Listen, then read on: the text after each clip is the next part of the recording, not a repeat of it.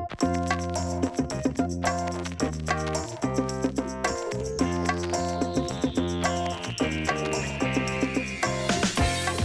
to the Vegas Gang podcast for January 16th, 2013. Uh, the Vegas Gang is a roundtable discussion show for issues related to casinos in Las Vegas, Macau, and the rest of the world. Thank you guys. We love you. Thank you so much for the best podcast award in the Trippies. If we didn't win, we were definitely going to quit. And so it is a huge relief that we won all of the awards. I just can't even believe how surprised I am that we beat those scoundrels from Minnesota. But I knew that you guys would come through in the end. Our audience, you guys are the best. So I just wanted to say thank you so much for that special honor. Um, hi. Well, let me welcome my uh, my co-winners here. Um, we've got Chuck Monster, who actually is the editor in chief at uh, VegasTripping.com. Chuck, it must have been really embarrassing for you to win your own award. How's it going today? I, I well, I tell you what, I didn't realize that Skype connected to an alternate universe. oh, of course it does. Of course it. The world is what you make it, Charles. The world is what you make it. Um, That's the lesson I just have not learned yet.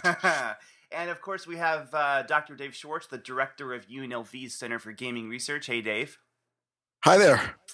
Uh, Dave, I hope Dave is um, spending some time with us despite uh, trying to recover from the plague. So we thank him for taking some time out of his recovery to hang out with us.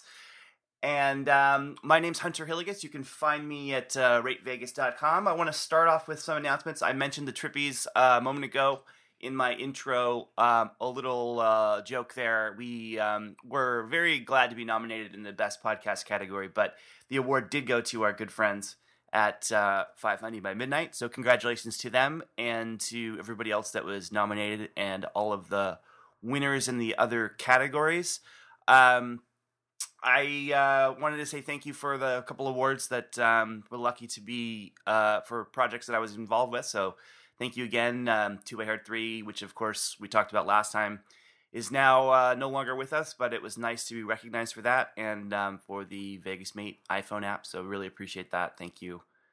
And um, I don't know. Maybe we touched on the Trippies real briefly. I know other other people do pretty in depth uh, review shows, and Chuck, you and your guys did uh, a very long uh, announcement webcast with a lot of commentary. So I, you know, I don't want to c- recover all that same ground, obviously, but um, you know, what what did anything strike you about this year's awards? Uh, big winners, big losers. Anything surprise you?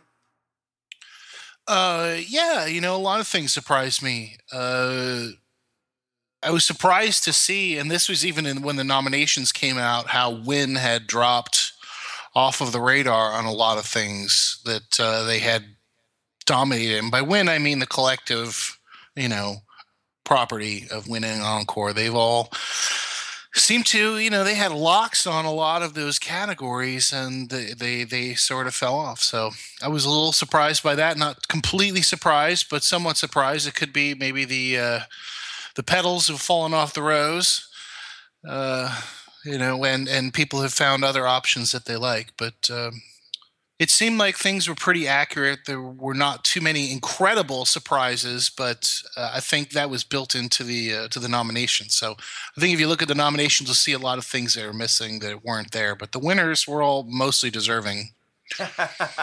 well, who are the undeserving winners? that would be uh, the Vegas Gang podcast. Aha, there you go. um, yeah, so uh, you may already know this off the top of your head. Who is the most? Uh, who won the most awards this year? Who won the most awards this year? Yeah, uh, I think it was probably Cosmopolitan. I think they took away uh, probably eight or so awards, and that includes like nightclub and hotel and bars and things like that. They didn't dominate as much as they did the year previous. uh-huh. Uh, something that was kind of interesting also in the readers' choices was that uh, Cosmopolitan won Best Dining, but none of their restaurants were nominated. I think maybe one STK was the only one that was nominated, and it's not exactly known for having uh, exciting dining. That place, it's known for having jewelry encrusted spoons and uh, vibe DJs playing music. So, uh, in terms of the culinary arts, it seemed to uh, hmm, kind of surprised by that, by that they they win the best uh, overall, but none of their individual properties, uh, the restaurants at least, uh, made Yeah. it into the running. It's always interesting when you get any kind of uh, you know voting based situation where the different components don't seem to add up, right? Where people are saying like, "Oh, we got to cut government spending, but don't you dare take away money from my Medicare." You know, Yeah. there's, there's a lot of that going on. I think in a lot of these polls, people have contradictory uh, opinions that are complicated and sometimes fascinating. Yeah, I know. Last year, or it was a few years ago. Uh, uh, I, I did. I wrote a little script to to see uh, which uh, unique identifiers voted for total rewards for the best comp club, and also voted for it as the worst comp club. I think there was about like 200 people or so who had voted for both. That's funny, you know. So I, I, I like it and I don't like it at the same time. It's kind of funny. in my own in my own balloting, I think I've done that a few times, just because I, I definitely have love hate relationships with certain things, right? Things that are great, but um, also could be better, and you know, especially places that I have a, had a great deal of affection for that maybe have. Uh, that's diminished through changes that they've made or other factors. So I can definitely relate to that in my own voting. Yep. Um. All right. So that's the trippies. People can go. Where do they go exactly if they want to see all the results? So vegastripping.com slash trippies 2013. All right, so we'll link that up uh, as well. But um, go there, and you can see the complete set of results, both from the readers and the editor's choice. Oh, actually, I have a question for you. I'm going to give you a little bit of a hard time. I forgot. I'm glad I remember this. There's a bunch of the editor's choice categories where you punted and didn't give an, give an answer. What's the story with that? Um, we punt because we either can't make a decision or uh, the decision process is uh, is laborious and we can't come to a conclusion, Yeah. or we don't feel like we have enough information to make a decision about that at that time. Fair enough. Yeah, because I noticed that this time. I don't know if you've done that in the past, and I haven't noticed, but uh, as I was Yes. browsing through, um, definitely popped up. So I wanted to ask. There was a lot more punting this year. We punted on on various things that not necessarily punting, but uh, we, punted in the sense that uh, we didn't want to give the award to anybody because we didn't think anybody deserved it. So Fair enough. Fair enough. so it's a it's a combination of various reasons of why we punt. Um, it will be interesting to see if next year, you know, the Cosmopolitan, um, as with many other brand new properties that uh, had a big splash, you know, starts strong. It will be interesting to see if that fade continues as we get further and further away from openings um, that we're not going to have for a while. You know, how things sort of stabilize Yeah. in the new the new normal. You know, we did see something uh, happen to the converse of that. Is that Aria made a stronger showing uh, this year than it ever had. Right. It actually had had a lot of more nominations, and it won a couple awards. In the previous years, it only won worsts, maybe one positive here or there, but it was mostly in the worst category. So Yeah, I mean, they definitely seem to be pulling their act together. Um, all right, so that's the Trippies. We'll link up the uh, results website. Um, the other thing I wanted to make sure that we mentioned right off the top is Dave, your book, Roll the Bones, the Casino Edition, is available both uh, uh, printed on demand and also in all of the various electronic bookstores. Why don't you really quickly um, explain what the book is about, how it is different from the original version, and where people might find it? Yes, the original version came out in 2006. It's this comprehensive history of all forms of gambling, lotteries, horse racing, and casinos. For I got the rights back to it from the publisher, and I decided to do, do a new edition. And instead of just putting out the old one and then tacking on another chapter saying, "Yeah, this is what happened in the past six years," I really rethought it and thought, "How can I make the book better and make it more interesting for people?" So I decided to focus more on casinos, which is what most people are more interested in. So this focuses just on casinos. I cut out a lot of the lottery and horse racing stuff. Also focuses more on, I would say, 20th century uh, history and things that have happened. I added a lot of material in Atlantic City. They have a whole chapter. I added a substantial amount on Las Vegas. I actually added, I think, a total of three chapters about Las Vegas and Nevada. So they they've gotten a lot more coverage too, and have also added stuff about Asia and a little bit of online as well. So it's really comprehensive with casinos now, covering it up to about two weeks ago.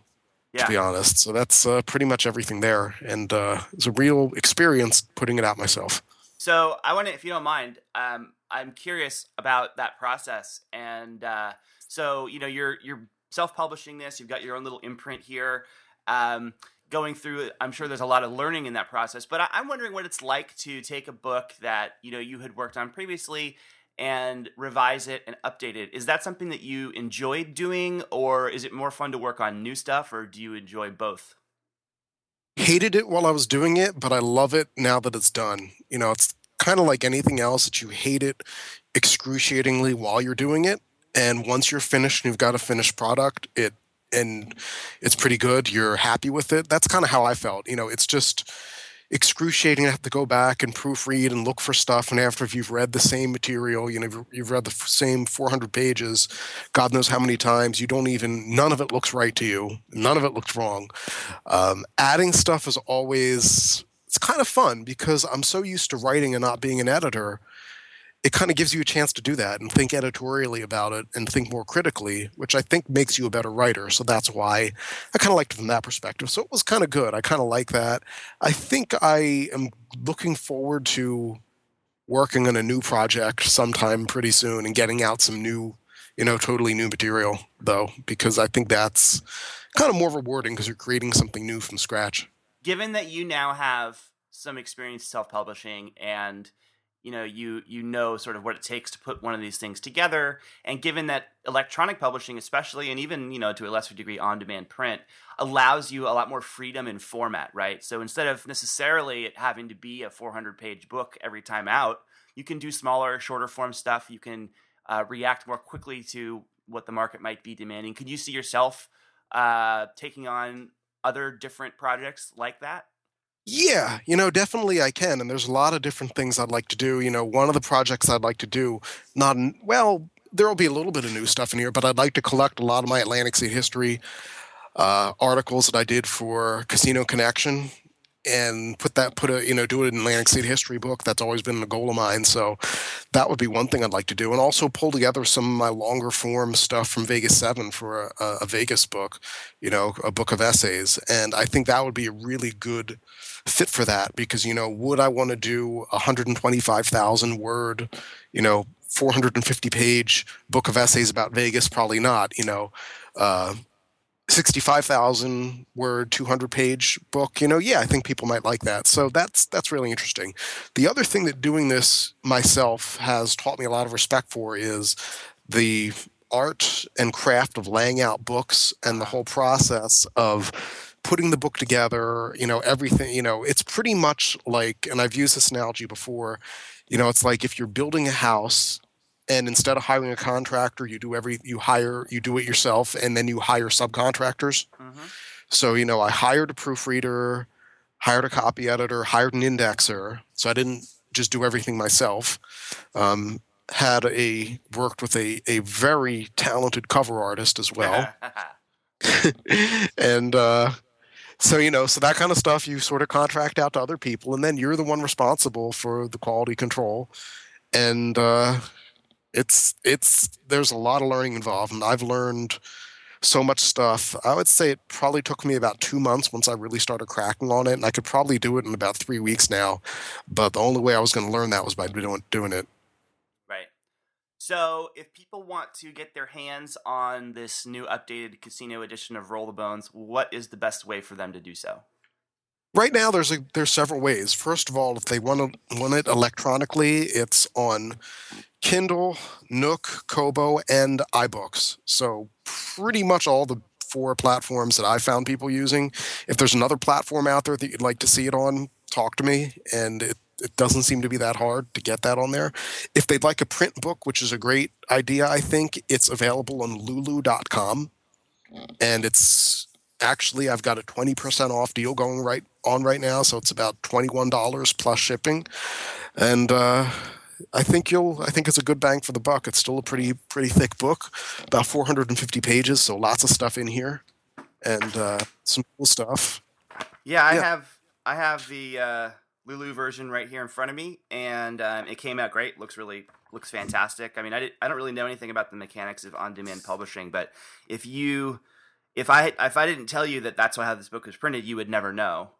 Um, Yeah. it looks just as good as any book you would buy anywhere else. I mean, it looks completely 100% pro. Thanks. Yeah, it's really. I think the covers a lot of that though.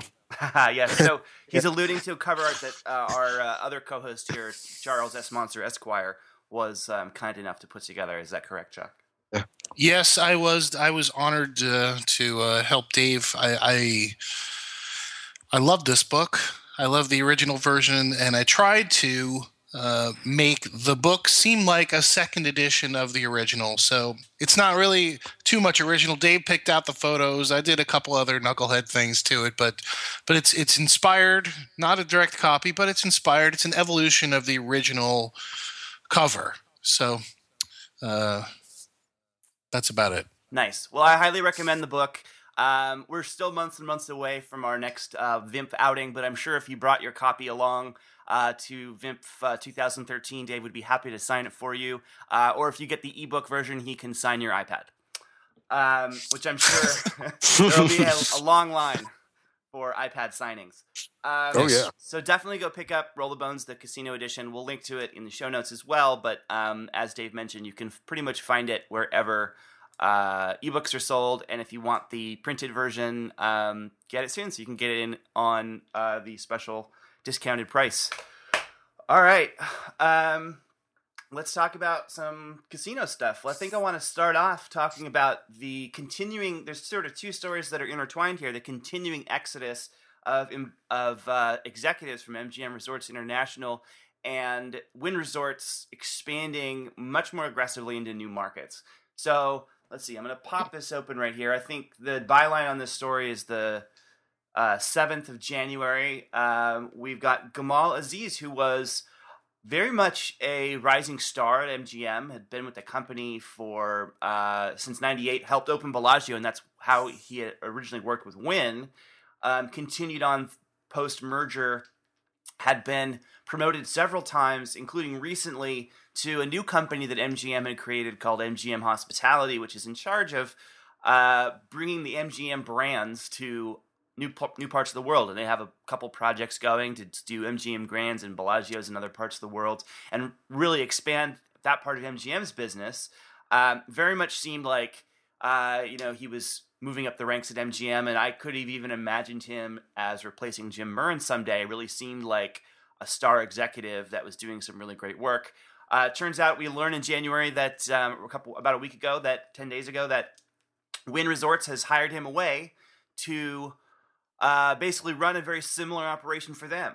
So we're seeing Wynn taking up that same mantle of expansion. So for many years, you know, Wynn Las Vegas and Encore are the two properties in Las Vegas, and then they've been operating in Macau and expanding in Macau.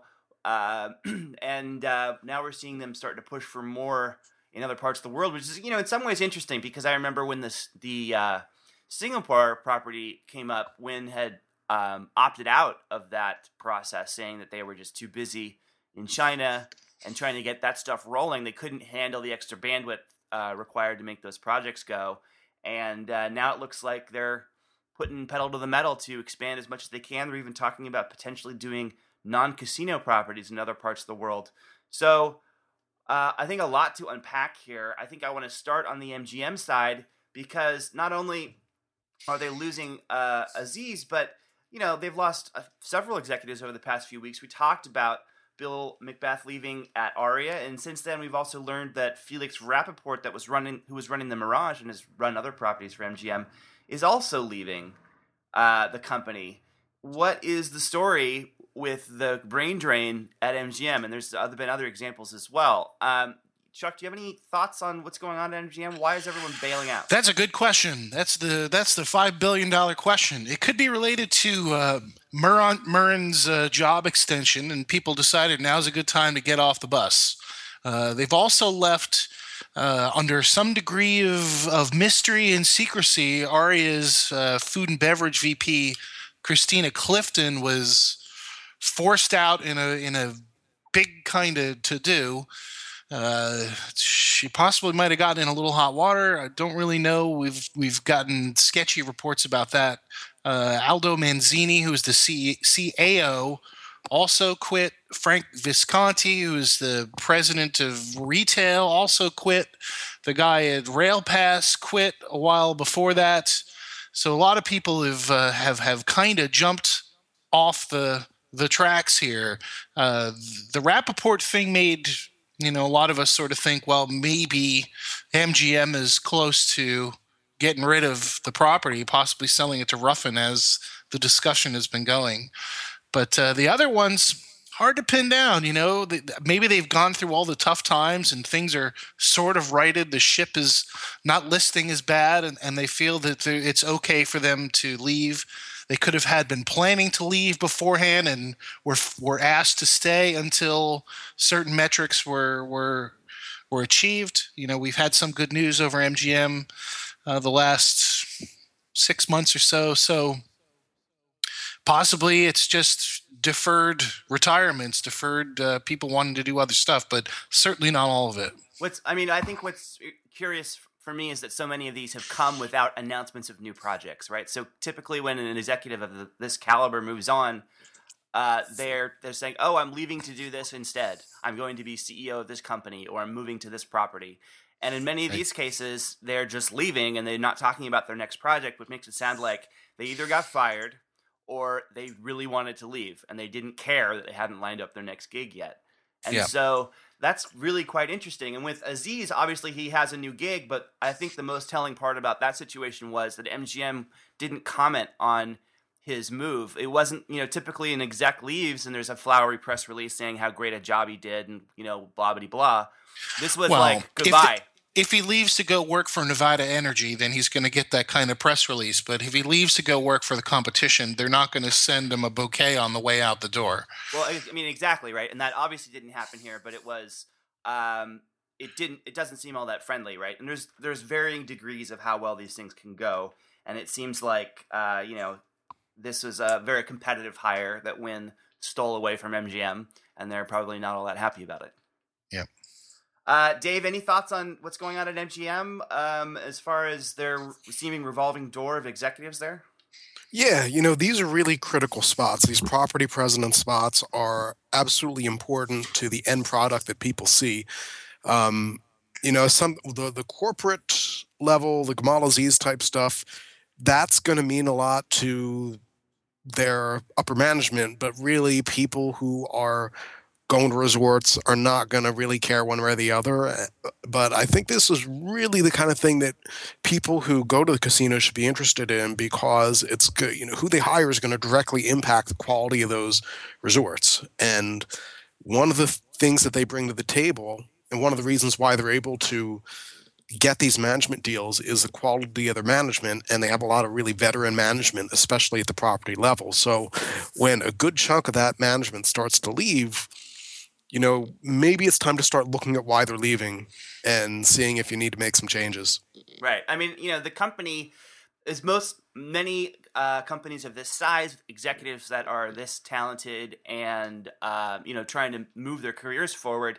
There hasn't been necessarily a lot of opportunity for them to do that at MGM. I mean, you know, the people at the top haven't gone anywhere. Um, they're they're they seem like seems like Jim Murren's going to be in place for a while, so there's not going to be a lot of shifting of these roles. So maybe some of these guys that are looking at at these potential jobs saying, "Look, I'm gonna I'm gonna be stuck here for another five years unless I make a more dramatic change."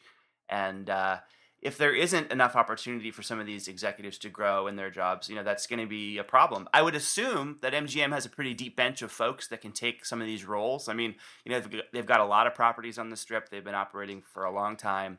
Um, in many cases, a lot of the lieutenants at these places are just as equipped to run them as the guy uh, at the very top of the chart. So I would assume and hope that they do have a good deep bench of folks.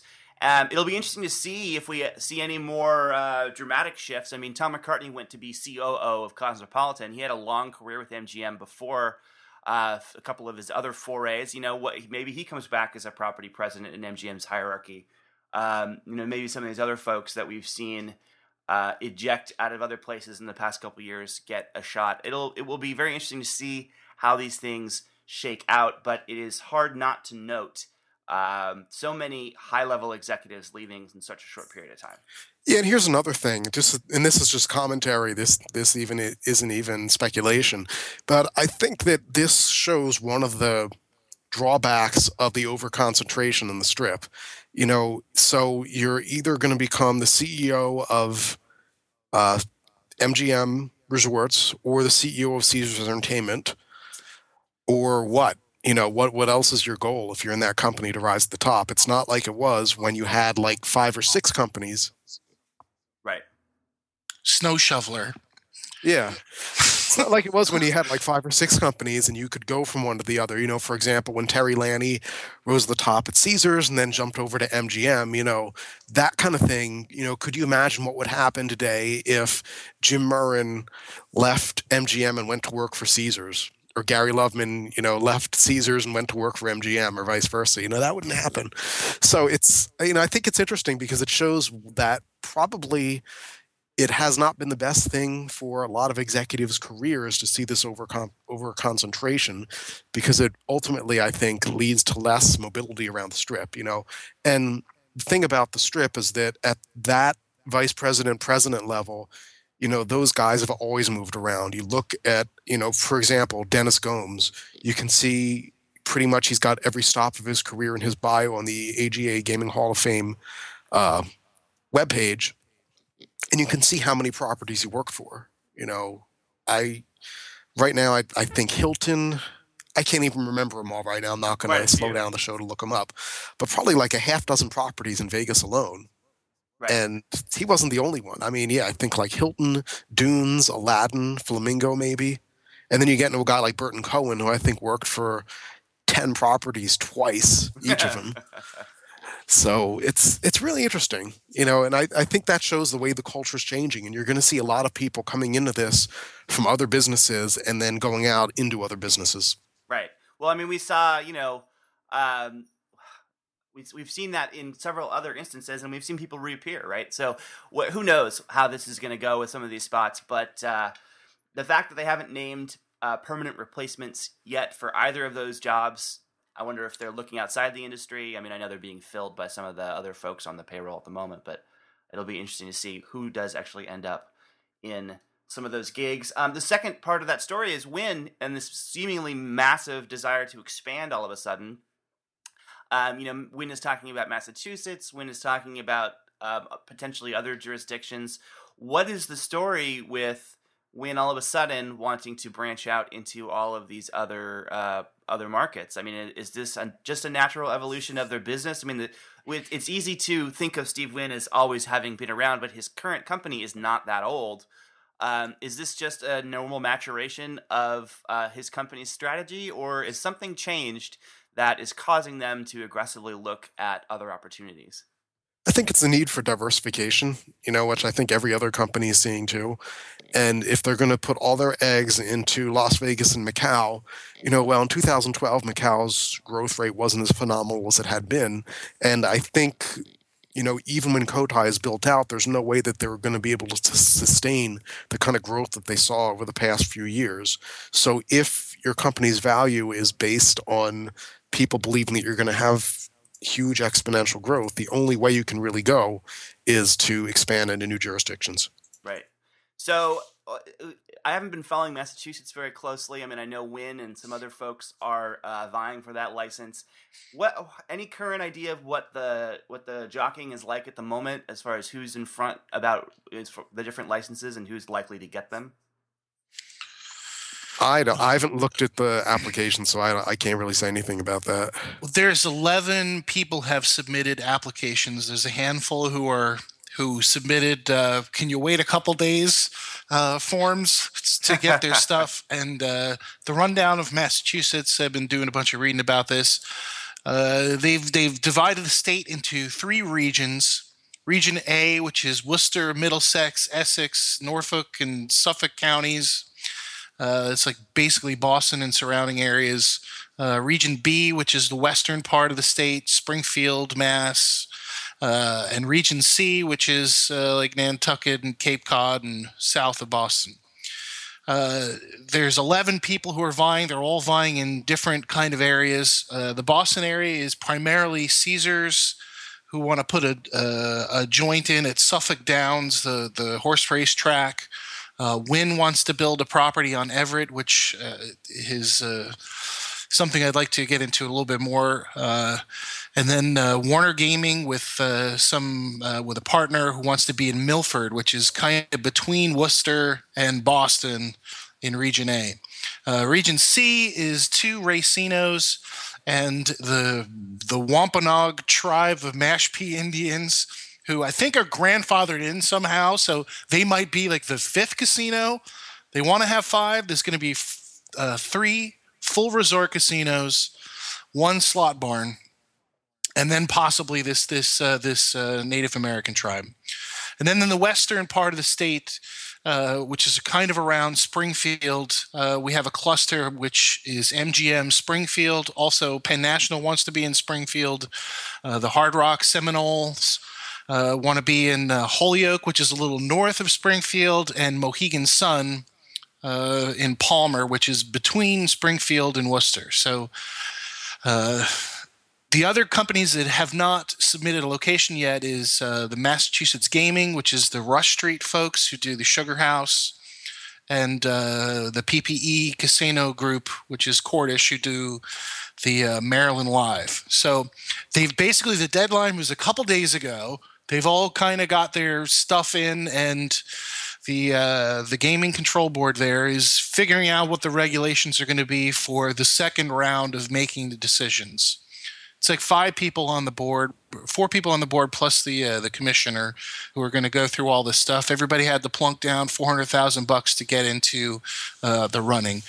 Who knows who exactly is in front? You know, Loveman's a local boy. Of course, he's got a, a, a good opportunity. Wynn's been there a couple times, pressing the flesh. He has the support of the governor.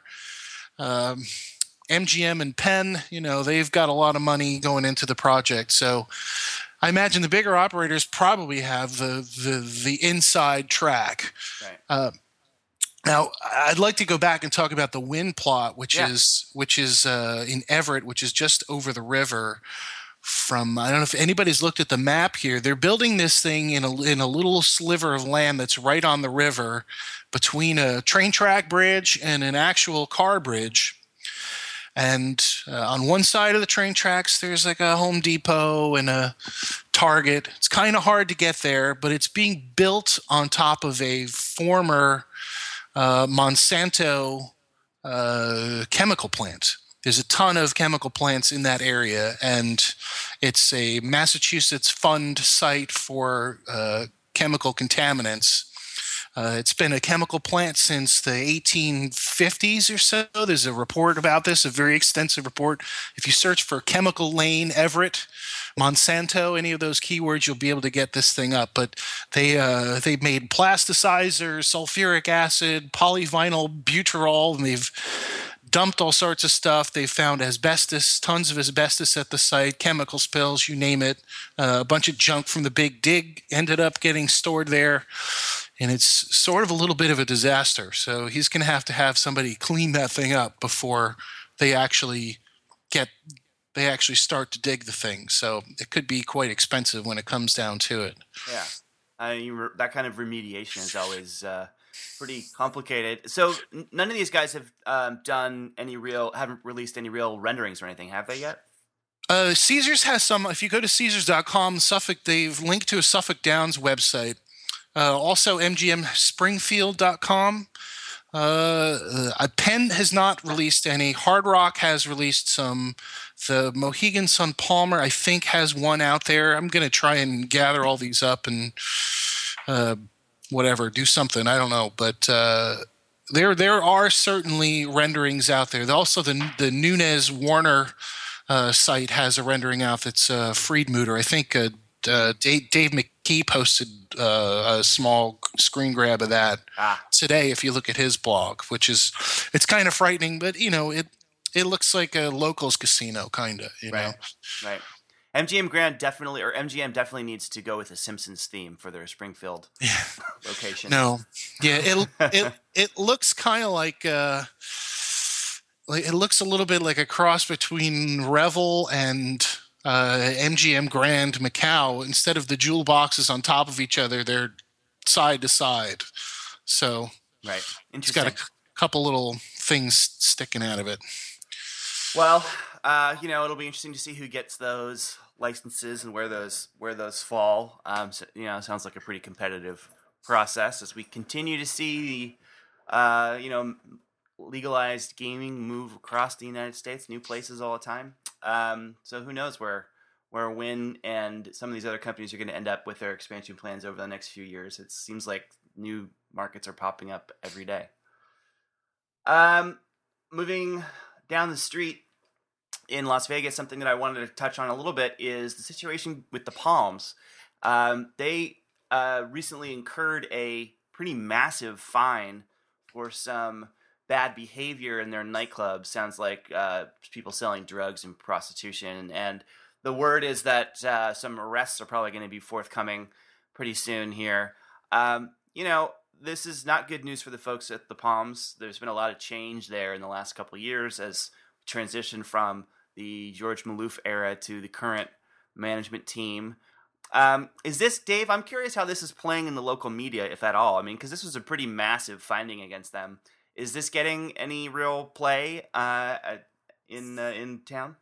Yeah, it's getting some. I think a lot of people are waiting for the other shoe to drop because I read something. I think it might have been earlier earlier today, yesterday. That some arrests were going to happen, and clearly, you know, depending on what level of people they start arresting people that you know, that could be huge news because then the question is, well, is this another case where people who were licensed by the Gaming Control Board ended up doing stuff that they got arrested for? You know, and that's only if people who are licensed get arrested.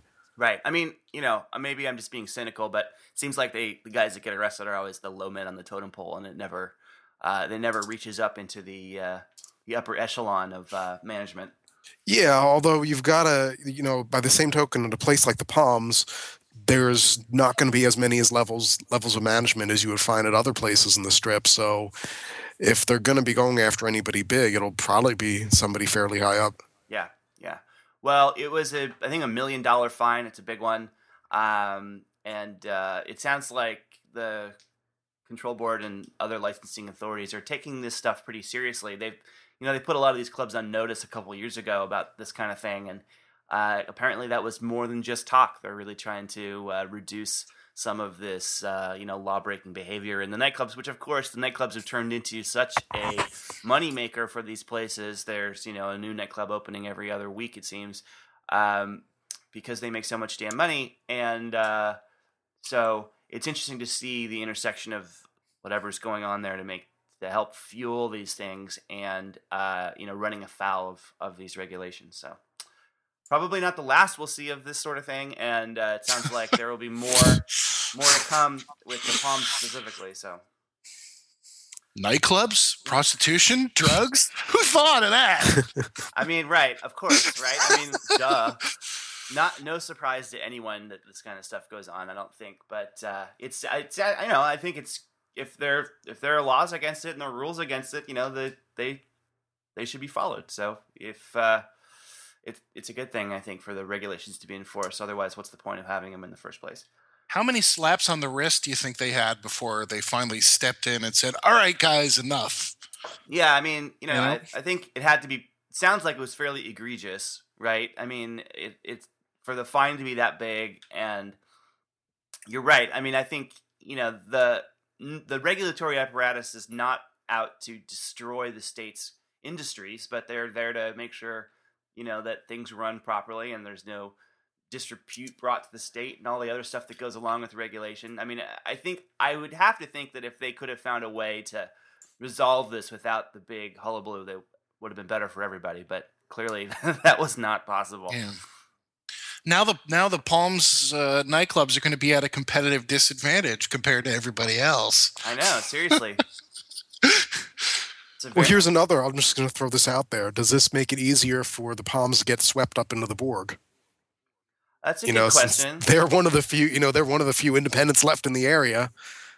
Yeah, I mean, I don't, I don't know. It, it was interesting to see. Right, so this this gets sort of complicated. So the clubs and a lot of the restaurants at the Palms were owned by the Nine Group, which you know for a long time was uh, partially owned by the Palms, but also by you know outside folks, and uh, they had that they got sort of swept up into the new holding company that owns the Palms as part of this complicated set of transactions that went down over the last couple of years and consolidated the ownership. I mean, I think it's kind of comical. The statement from the Palms is saying, "Well, you know, this stuff happened before we owned the nightclubs." It's like, okay, right, really?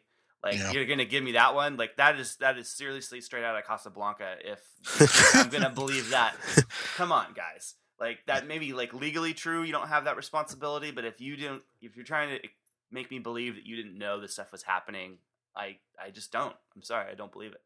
and nobody's that naive you know in the gaming industry it's always if you are aware of it happening you're responsible for it and you know everybody from the janitor on up knows that if you see something happen and you're aware that it's happening you're responsible for it and if you know that it's wrong you've got to report it or stop it so that's not really the most plausible defense And casinos are like the least trusting industry on the planet, right? The whole idea is predicated on the fact that people are coming in to try and cheat you out of your money.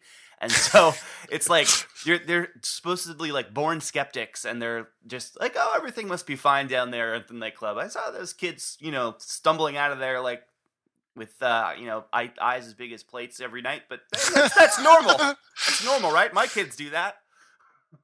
All right. Um, so too bad for folks at the Palms. Um, I will be interested to see uh, how far this goes as it continues, and if we see any other type of actions against other operators um, on the strip. You have to think that this stuff pretty much goes on the same everywhere. Um, SLS, my favorite project on the strip. Um, Mine too. Yes, you, I want to talk about SLS real briefly because you posted some new renderings, which I think, if I was going to summarize your reaction, was not as horrible as I expected. Yeah. Um, real quickly, you know, what did what did you see? What did you like? What did you hate? What did they show us? Well, you know, it's kind of cute to look inside the old Sahara again, even if it's uh, completely different. And I looked at some photos that I took the week or so before it closed and compared the two. Um, yeah, they they're basically stripping everything out, and they're gonna put a nice, pretty simple fit and finish on everything. It looks pretty shiny. Uh, design wise, it uh, it it seemed like a sort of a mash of Golden Nugget AC with uh, some Planet Hollywood sort of stuffed in there. So you can see they're just below luxury deal. Uh, it's not as uh, horrible and annoying as the uh, the SLS Beverly Hills. If anybody's ever been there, that thing is kind of uh, it's so smug and smart and stuff. And this this seems to be a little bit less of that, a little more traditional, you might think. But conversely, um, between the areas in the resort, there doesn't really seem to be an overarching design kind of theme or stuff that holds it together. At least in the renderings, each section looks like it. This was designed independently of the other ones. There, there are some things that that that repeat throughout the design, but not much. Not enough for it to be okay. This really is a theme. Like the the first entryway of the lobby, which used to have the camels and, and all the other stuff there. Uh, it's like black and white and chrome and has all this shiny stuff. And then the casino, you can see further on, is like brown and red and very, very kind of different. It's not like a fully, fully uh, realized, cohesive sort of experience. Um, in my view, at least, just looking at a couple of these. Now, granted, this these are like official but not really official renderings you know this is these are designed to uh, get uh, people to plunk their money down you know for a visa to invest in the property so they're trying to make it look as nice as possible whether or not you know it is who knows it's hard Yeah. to tell Right. No, I mean, it's uh, what I think is just interesting, and I'm not necessarily very surprising, but uh, validating that you know they're they're not changing the bones of this place, right? At least they're not proposing that at all. They're they may be tearing you know walls down to studs and refinishing stuff and replacing carpets with nicer carpets and fabrics Right. with nicer fabrics, but you know their check-in desk is where the check-in desk was, right? They're not like, hey, we're gonna move it, we're gonna move this restaurant over here. They're like, well, the pipes all come in here, so this is where the restaurant's gonna be, Right. Yeah. It appears to be that way.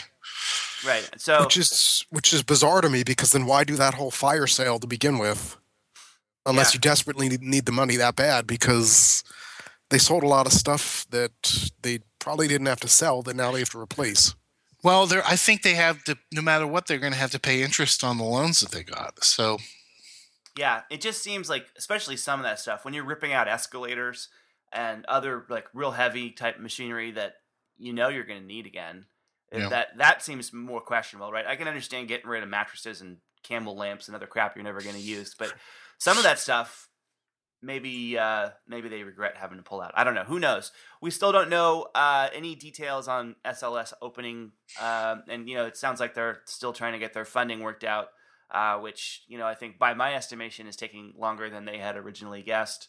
Uh, we don't have any final announcement of that being completed, so they are still out there uh, dialing for dollars, and um, maybe someday they will get that completed, and we'll see some construction cranes move in. But as of now, it is still on pause. can i long jump, in- distance. Yeah, can long I jump jump in. in for a second oh please. will you say the whatever you were saying before I was going to make a joke about dialing long distance for dollars. Uh, Yes, Ah, exactly. yes. International calls only. yes. Go ahead, Dave. I just want to say that it seems like Sam Nazarian has mastered the Jedi mind trick because every industry person I talk to in town assumes that this is definitely happening. And when I say, well, he doesn't have the money yet, they're just, what do you mean he doesn't have the money yet? Yeah. No, he's got it. I'm like, well, no, he, they don't have it. There's there's no work. Drive by the building. They're not working on it. Oh no, they've got the money. This is what I've been saying, Dave, for years. This is what SBE does. It's a gigantic cloud of hype. And they get people from Stockbridge to Colony Capital to pour money into the pockets of a dude who opened, he was operating like four or five bars in a sandwich place. You know, honestly, he was, uh, that's it. It's I I wonder if you know I mean uh, nightclubs are sort of fueled on hype to some degree. You know, do you think that that is just a normal part of the business that he started in? It, it possibly you know the, the there is no ceiling in that world look Right. at all the money look at the margins we're making Well, the, the funny thing to me is that you know, so most of the people I talk to were fairly quick to call BS on the SkyVue and that wheel, and like, oh yeah, this isn't going to happen. He doesn't have the money, but they're totally oblivious that you know, yeah, no, no work has happened at the Sahara yet. They just put out a press release a couple months ago, and the press release said we don't have all the money, and they don't have the money. It's it's just Right. very very funny to me. I guess in some ways it just seems maybe more real because there is a giant building there and it's been there for so long and you know so it, mm, I don't know it it is interesting to see that he's been able to uh, to uh, sort of make people give more uh, good vibes than maybe he's earned so far. You got to go back find the vt post where i took that original press release and read it again because i did all the html to cover to highlight all of the adjectives and all the stuff that's conjecture and not true And you see, he didn't say that we have the money. He said we have secured $300 million in finances. But the small little part of that is contingent upon us raising another 150, 175 million dollars. You know, JP Morgan's put this stuff in, in, in escrow, it's sitting there, but they made it seem like it's done deal, it's happening. Right. Right. Well, you know, it's it, it very well may uh, still may go down and they may pull this off. We'll see.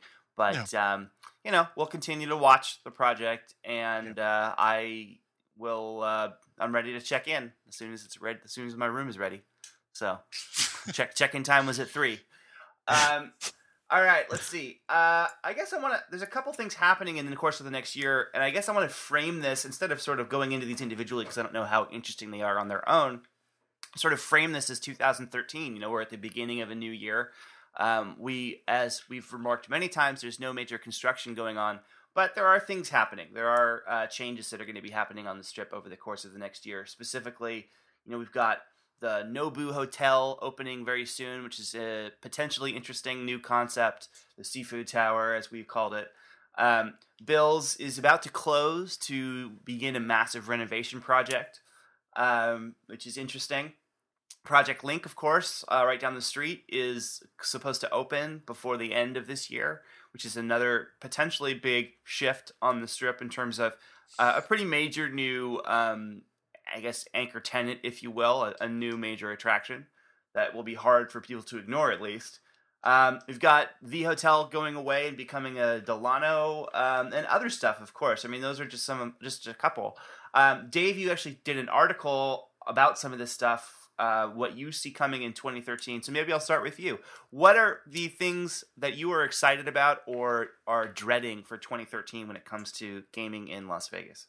I think it's going to be the year of a lot of preparation and also the year where I don't want to call it the death of the mega resort, but that's too that's way too uh, dramatic melodramatic. I think it's a year of the focus away from the mega resort, you know, because frankly, nobody has the money for this. And probably in the near future, nobody will have money to build one of these. But so they're going to focus on doing the little deals like the Nobu and Delano. They're going to focus on projects like Link, and they're also going to focus on other stuff, probably more room renovations, that kind of thing. It's a lot of small incremental improvements. And then um, everyone's going to be holding their breath to see what happens if any of the if either of the big two have to divest any more properties. How likely do you think that last part is um, divestitures? You know, judging from the November results, I think it's a lot more likely. Yeah. And I'm not sitting there looking at their balance sheets right now saying, oh my God, and I don't know exactly what nut they have to meet. So, you know, yeah, if we don't make X billion dollars. We're not going to meet our interest payments. We're going to go into default. But kind of just looking at it logically and saying, well, the percentage, the interest percentage has risen so much in the past couple years. The they're not borrowing less money, so that's still going to be high, and the revenues are kind of flat, not doing well. You know, well, it's it's not looking that good. It just looks like the revenues aren't there, and I think a lot of people had predicted that 2012 was going to be a little bit of a better year than it turned out to be. So I think that's going to cause probably some consternation and maybe some diversification. I mean, you know, Phil Ruffin has been like pounding the acquisition drum and made it very, very clear that he wants to buy another property. And he's even talked specifically about some of his past negotiations that didn't bear fruit. I mean, so it's clear there's at least one buyer out there with market experience. He's already licensed that is ready to go um, and unload the properties. I guess that just probably comes down to price. Yeah, and it shows the biggest problem, which is because of the regulatory constraints. You know, you've got a much smaller potential market. So let's say MGM was able to sell uh, Mandalay, you know, that Mandalay through Excalibur wing of properties, and they could find a buyer. You know, well, is that buyer licensed? Do they want to get licensed? after seeing what can happen with it in the licensing you know so it becomes i think that really keeps it a lot smaller and you know if anything that would be the reason why you wouldn't see any sales happen because there's just not enough people you know now the interesting thing the x factor here is seeing what's going to happen in new jersey with an online poker company coming in and buying the atlantic club right and seeing how that pans out because new jersey is notoriously one of the most difficult regulatory bodies to work with. You know, they I can't even name all the people who they've not licensed or stripped of licenses that Nevada's given licenses to or kept in licensing, but it runs everyone from MGM Resorts to Columbia Sussex to Hilton Hotels to Playboy. So and the guys who used to run Caesars too. So you know if they can get a um, license in New Jersey, that to me that would open it up because if you could buy some of these properties, you'd have a flagship to promote your online poker brand or whatever else you're selling, and you know probably not going to be as expensive as it would have been a couple years ago. I have a prediction: Samsung will buy the Mirage. Uh, you know what? I, I, did see an article in the New York Times about how much better Dubai World is doing these days. So who knows? Maybe they want to get uh, expand their uh, Las Vegas exposure a little bit beyond uh, beyond their half half in on City Center. Um, Chuck, I want to get you in on this deal. Um, you know, 2013, bunch of stuff coming up, closings, openings, changes. Um, I want to know what you think uh, is going to be interesting, what might end up being a bust, and the most important question: Project Link is it all capitalized or is it normal case? I think it's all caps. I think Link is all caps. I don't know. Could be. I could be wrong, but uh, uh, I, I, do. I, am curious about this Delano thing. It it it uh, it doesn't really make a lot of sense to me. I know you want to change the name on the top of the hotel, but they've already you know, the hotel has been open for what, how long? Uh, since 2000, what, two, one, 10 two, years? Yeah, two, like three. That. It's already an existing brand. People know the joint. You know, the, the, people understand, I think, at this point that it's the boutique tower at Mandalay Bay. Uh, and I'm I'm really uh, trying. The more I think about this thing, it does, the less it makes sense to me. It's it's it's kind of the uh, the Echelon and Harmon debacles converging uh, because Morgan wanted to open the Delano at Echelon, and they pulled out of that. That thing collapsed. They bought Light Group, who was promised the Har- the Harmon Hotel, and that whole thing. So it's kind of like MGM, sort of. You owe us, you know, you owe us a hotel promised, and they've decided to give it to uh, to Morgan's to do this. And the money thing doesn't make sense to me either. I was reading Morgan's uh, investor presentation, the most recent one, I think it's from Q3 uh, last year. They say they make about, oh geez, what is it, $100,000 in licensing per 100 rooms for each property. They've shifted their they've shifted their their focus from being the owner operator to a lifestyle hospitality brand. So they're not going to have their fingers on this hotel at all. Basically, they're selling the name to put on the top of it. And per year, they make a seven hundred and fifty thousand to a million dollars per one hundred rooms. The hotel has just over eleven hundred rooms, so that means somebody, MGM, is paying Delano 11 give or take million dollars a year to put the name Delano on top of the hotel. Okay? And MGM is actually managing it. So if MGM is managing it, then doesn't Morgan's have to pay a management fee to MGM to manage the hotel that their brand is in? And Light Group is going to put in two restaurants they're probably going to have to pay rent on and a nightclub they're gonna have to pay rent. So it's like, which direction is the cash flowing here? Who's you, getting who's getting paid for what? Are you suggesting that you know it might be one of these incredibly fun accounting scenarios where everyone's paying everybody? But but there's no money changing hands, or everybody's everybody's borrowing money to pay other people money that's getting paid back and forth into this circular kind of nonsensical thing. It doesn't make sense to me. MGM does not need to put the Delano name on the top of that hotel. Maybe they think that by putting the, the name on that they're going to be able to, you know, jump from whatever it is they're charging a night there, well, 200 bucks to 350 in this economy. They did talk about raising ADRs as part of this transition. Yeah.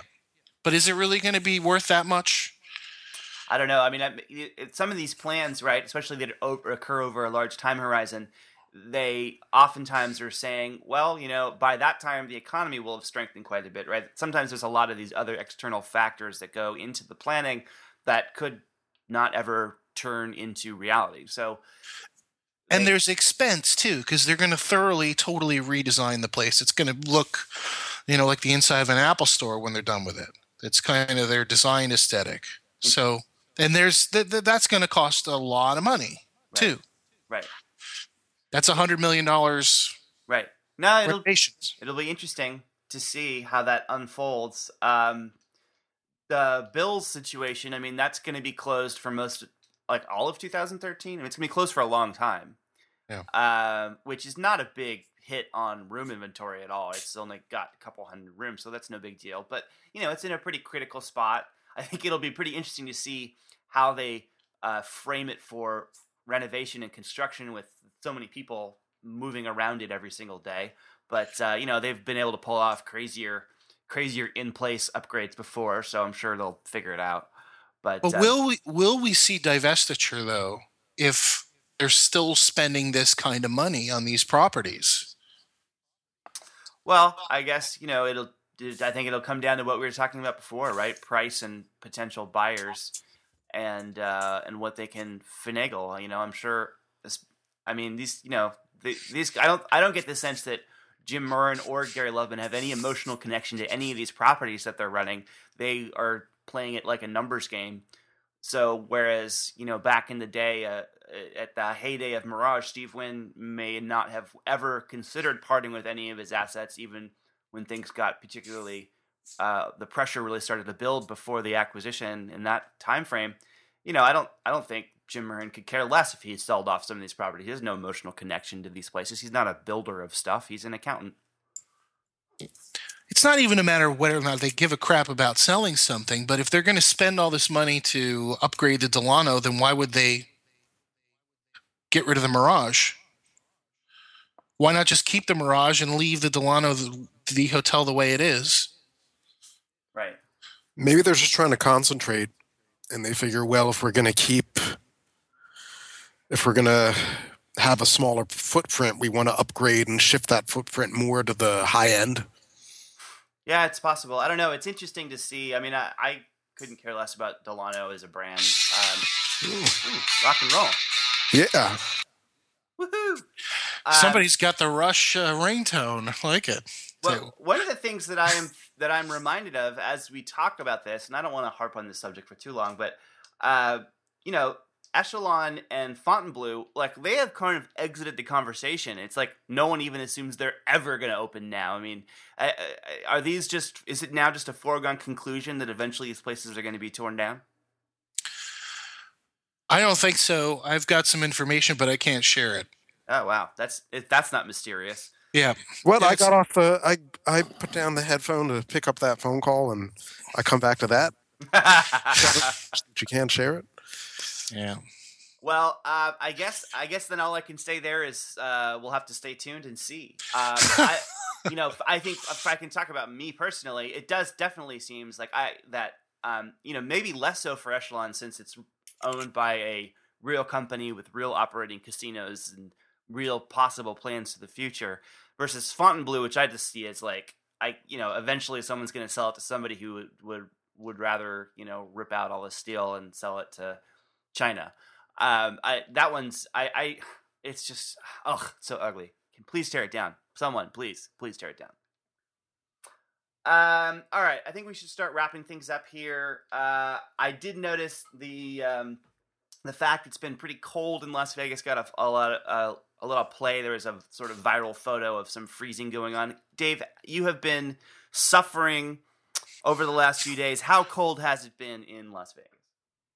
I wish I had a witticism, but I don't. My, you know, I, um, you know, the it's. I'll tell you, it's been so cold that I've actually considered myself lucky that I had the flu because I didn't have to go out and run at five in the morning when it was twenty degrees. Ah, there you go. So whatever that means. It's been cold here in California too. I think, as Dave McKee put it, uh, res- regarding the fountains at Caesar's Palace that had frozen over, what kind of moron runs a pump during a freeze?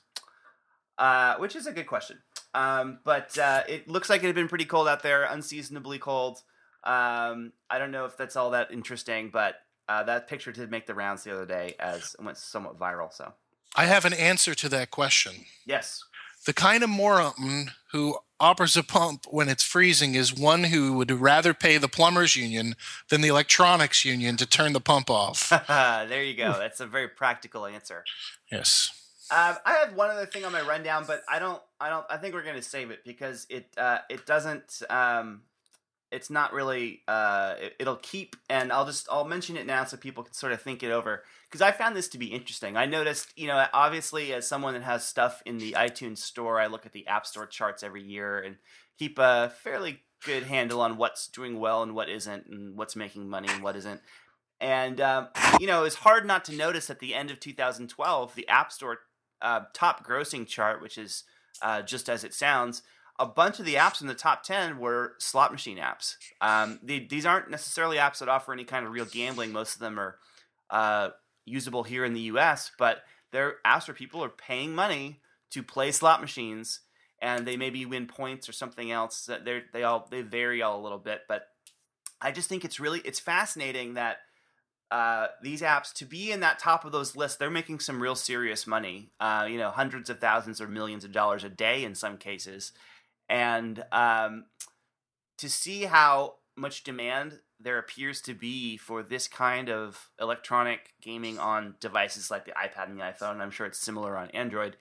Um, how much demand there is for something that's not even legal in its most traditional form in the United States and other places. I just think that's fascinating, and to see, you know, at what point will that dam break, and we will see people being able to really gamble on these devices, and how will that work? I think that's a really interesting story, um, but I also think it's probably too deep of a rabbit hole to really get into today. But I will leave that with you guys to think about uh, for next time because I think. Uh, I don't know. One of these years is going to be there's going to be just this massive explosion of this um, internet gaming and all that other stuff. So I, I think it's pretty interesting, and uh, I I was sort of shocked by uh, how many of these apps were on that list because it, it's it's pretty impressive for the folks that are putting those together. So I can see why some of the companies that make these have become big acquisition targets. All right. Um, unless anyone has a comment on that, I'll just leave that there, and we can we can save it for the future. Um, and uh, we will roll into our, our sure bet segment. So sure bets are our opportunity to present you guys, the listeners, with something that we think you might find interesting. Uh, it may uh, jive with uh, Las Vegas and gambling and casinos, but it doesn't have to. It can be totally separate and outside of that realm. So, um, kicking things off, uh, Chuck, do you have something for us today? I certainly do. Um, my sure bet is the Tesla Model S. I went to a uh, the mall a few weeks ago, uh, the Westfield, believe it or not, in uh, Topanga, out here in the San, beautiful San Fernando Valley of Los Angeles. And not only does the mall smell exactly like Aria, they have the same scent, but they have a Tesla gallery there where you can go and look at the two cars they've made. Uh, Tesla Motors, for those who don't know, is started by Elon Musk, who's the dude who invented PayPal, one of the dudes who invented PayPal. He's done some other uh, sort of technological work, and he has a company that launched spaceships, stuff like that. And he's also the CEO of this company, and they are trying to create not just a awesome electric car, but an awesome car. And I went and checked it out, and this is like the technological nerd car of the future, but it looks sharp. It is clean lines, great, gorgeous. It's got this huge 17 inch touchscreen monitor where all your controls are. You can program where all what buttons do what on your steering wheel. Um, it uh, it runs on software updates. It's got uh, it's got like 3G enabled in the car, so you can browse the internet while you're driving. um, and it, it it will download a software update for your car. So, uh, like an example of that that they recently pushed out was on gas power cars when you take your foot off the brake the car creeps forward a little bit people who had gotten the tesla said you know i kind of miss that. You know when i'm at a, a, light i just i don't necessarily want to go i just want to creep. So they they basically redid the software to enable a creep and you can turn it on or off with you know a little toggle switch in the software. And this is this is like the first example of a car that can learn and get better via software. It's like your car is like your iphone and they just keep giving it a new operating system. So you get better, better, better, better, better. It learns how to, to control the batteries better, save energy better. Uh, it's it's a pretty fascinating uh, vehicle. The story behind it, the technology technology inside it, and the way that they're building a network of charging stations. This is this is pretty amazing stuff. It's it's like real real pioneer uh, auto building outside of the paradigm of the auto industry. It's a major disruptor, and uh, given a, a little bit of luck and some good support from uh, people who want to be early adopters, hopefully this company will will keep going. So I'd yeah. say check out TeslaMotors.com and and uh, watch some of the reviews. Is uh, the the review from Car and Driver it won the Motor Trend or whatever it is Car of the Year. All of those awards it won this year. Uh, but if you go on YouTube, you can watch the videos of the reviews. Pretty fascinating stuff. Tesla. Tesla is an amazing company. Um, Elon Musk is basically Tony Stark. Uh, it is it's pretty amazing. He also owns uh, a company that makes rocket ships.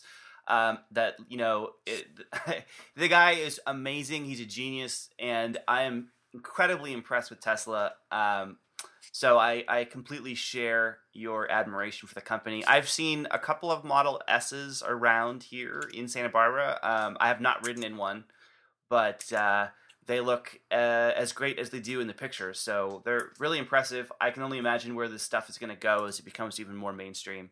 Um, but yeah, it does yep. seem it does seem like the future, right? We're starting we're starting to see all these technological advances make their way into um, stuff like cars and and our our homes beyond just smartphones and computers and tablets and that kind of stuff. So very cool, yeah. very great recommendation. Love it. Um, Doctor Dave, do you have something for us today? Wow, this sounds a lot less impressive. Um, so was out sick, you know, pretty hammered past couple days of the flu, and hanging out with my kids. Got to watch a lot of Backyardigans, and that show's freaking awesome. I don't think I've recommended it before. I know I've recommended kids stuff, but man, I got so into it. Uh, I always liked the one called Garbage Trek, which is a spoof of Star Trek, down to them having the the sound effects and stuff. But man, um, you got to watch International Super Spy, which is a double length episode. It is the most spot on parody slash pastiche of the Bond franchise you will ever see in a cartoon it is freaking awesome. Um, another one I'm going to throw up there for a lot of fun is Mission to Mars. While we're talking about high tech stuff, you can be. This works in two levels. Actually, it works in three levels. Number one, it's really enjoyable to watch with your kids. Number two, if you don't have kids, it's probably kind of fun to watch. Number three, if you're a total geek, you can sit there and try to nitpick everything that is technically incorrect. You know, so for example, number one, the fact that they launched the space shuttle to go to Mars when the space shuttle could never handle travel beyond low Earth orbit. Number two, the shuttle was launched without the external tank and the boosters and still somehow makes it to Mars. Number three, apparently the orbital move- maneuvering thrusters were firing during, during the entire ascent stage. So there's a lot of little technical things you can nitpick, but it's just so much fun watching the show. You don't really care. So just just a ton of fun watching that show. And if you haven't seen the show before, I'll explain the concept. It's not really an easy concept. Well, I guess it's kind of an easy concept to explain. Basically, it's five cartoon animal kids who hang out in their backyard and through the power of their imagination they imagine they're doing all these things.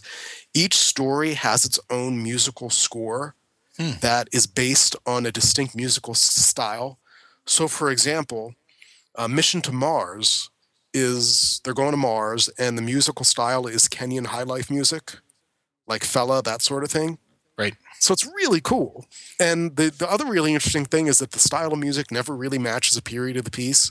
So it'll be, you know, like a something set in the West and polka music or something like that. So it's just really cool, cool, fun show. So if you want to watch children's television, can't can't go wrong watching that. Where can people find it? People can find that at Nick Jr. and all over the place, and uh, also on iTunes and Amazon Instant Watch as well. Awesome. All right, cool. I am not familiar with the the uh, excellent backyardigans, so uh, this is a new one for me. Um, all right, let's see. So, thank you, Dave. Um, in the, in for me, I think in in the grand traditions of sure bets, you know, some some listeners may remember that back in October, I recommended Apple Maps, which a week or so later invited a media firestorm with its uh, reliable, excellent data. So I figured I needed to do something to win back the trust of my listeners and come up with something that uh, could never go wrong and blow up in their face. So I decided I don't usually give investment advice, but I think Apple shares would be a great thing to invest in if yeah. um, if uh, if you're looking for something to invest in, I, I hear it's very stable. Um, hasn't been moving around very much lately. So I think if you're looking for something for the future, you should consider investing in Apple.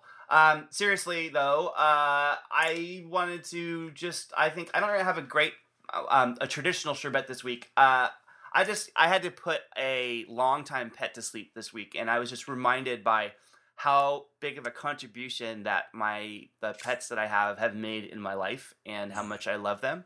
And I uh, just thought it was a, a good time to re- reflect on that a little bit and just say, uh, you know, for those of you that are pet owners, I'm sure you can relate to this. Um, I don't have any kids, so this is the closest proxy that I have to them at the moment. So, um, you know, they're uh, they're incredibly fun, and even when you have to go through something um, like uh, we did this week, I think it's it's still all worthwhile. So I wanted to just uh, say that, and also say thank you to everybody out there that said really kind words and said nice things over the past couple days. Um, we really appreciate it. It was very nice of you. Uh, we I, I was sort of amazed by uh, how many little notes I got from people. So it was just very nice, and I wanted to say thank you to everybody. Definitely very much appreciated. All right. Absolutely, Hunter. You know, I'm going to uh, put put uh, put some chips behind that and move my microphone close to my puppies, who I think you might be able to hear sleeping, snoring. yeah, my dog Sid is here right as well, and he's actually looking at me now. Usually he's sitting here snoring during the whole show, but I guess we were more interesting today because he is actually awake. Hmm. Um. All right. Uh, that is it for today. I want to remember, uh, remind, remember, remember to. I'm reminding you to remember to In the future. go to iTunes and rate the show. This is the best way for other people to find out about the show, other than, of course, you telling them to listen to it. But it is a good way for you to share your opinion about the show with the world. We really appreciate your ratings. It does bring more people to the program, which we uh, are all, who are always welcome. So if you have a minute and want to go rate the show on iTunes, we'd really appreciate it. Um, let me go around the table, and you guys uh, can tell people where they can find you. Dr. Dave, we'll start with you. Where can people track you down? dgschwartz.com. And don't forget to order Dr. Dave's book, uh, the casino edition of Roll the Bones, which uh, is linked from there, and we'll put a link in the show notes. All right, Chuck. Thank you. People, yes, absolutely. Chuck, where can people find you? Hunter? Hunter? Yes. I would like to remind people that the Vegas Gang podcast has a website. It does. It does. And uh, since Two Way Hard 3 is no longer accepting comments, I think, do we? Are we? Will we accept comments at vegasgangpodcast.com? We will and are. So that's a good reminder. All f- that previously um, we were trying to. I was directing the comments to two way to keep things consolidated, but since it is uh, now deceased, um, the future Vegas Gang posts will all accept comments. So if you want to leave a comment there, you are welcome to. We're also on Twitter at Vegas Gang. So uh, that's another way to get a hold of us if you are so inclined. Yes. And you can find Chuck at vegastripping.com. Yes. And don't forget to check out the Trippies. Yes.